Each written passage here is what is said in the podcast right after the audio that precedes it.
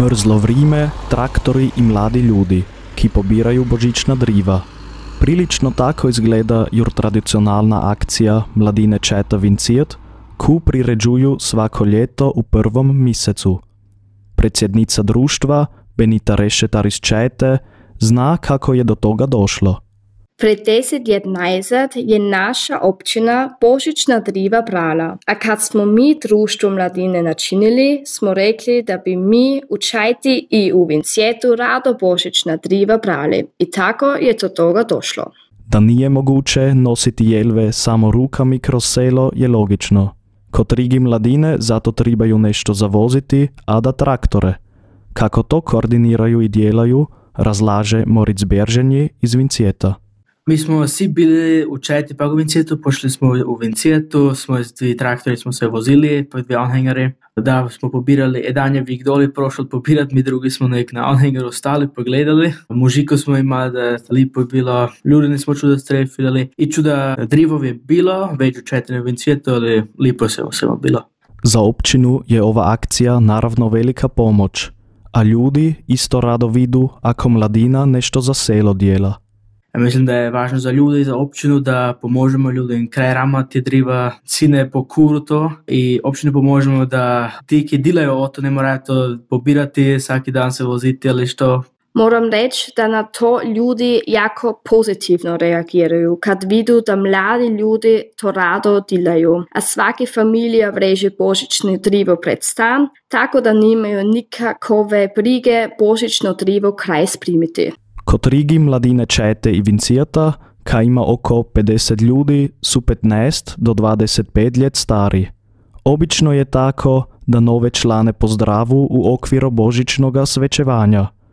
Pri prošlom sastanku u decembru su se ali i najstariji kod Rigi oficijelno oprostili od omladinskoga društva. Da mu se u društvu jako dobro vidi, povida Moritz Berženji.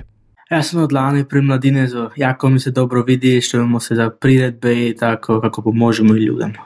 Meni se to jako dobro vidi da pobiramo božična driva i s tim moramo pokazati ljudem da smo ovo i da što delamo za društvo, da skupa zajedemo, zato je to vsako leto na novo jedan drugi doživljaj, pa jedan ožlipši doživljaj, da skupa zajedemo i da svečujemo. Je rekao čembanac Michael Herić, ki je isto član ovoga društva i je pomagao pri ljetošnjoj akciji. On nam je uvadio zašto rado dojede k mladini Četa Vincijet. Moj brat i ja, mi smo si dvama iz Čijembe, ali mi smo se pred nekoliko let isto priključili Vinčiječkoj pak Četanskoj mladini, kad imamo tudi prijatelje, pak smo vidjeli da je to žvikar hrvatski jezik uglavnom ovdje, da se svi pominaju po hrvatski, da što dilaju skupa i da su, kot sam rekao, prik 40 ljudi isto, da svi skupa dilaju.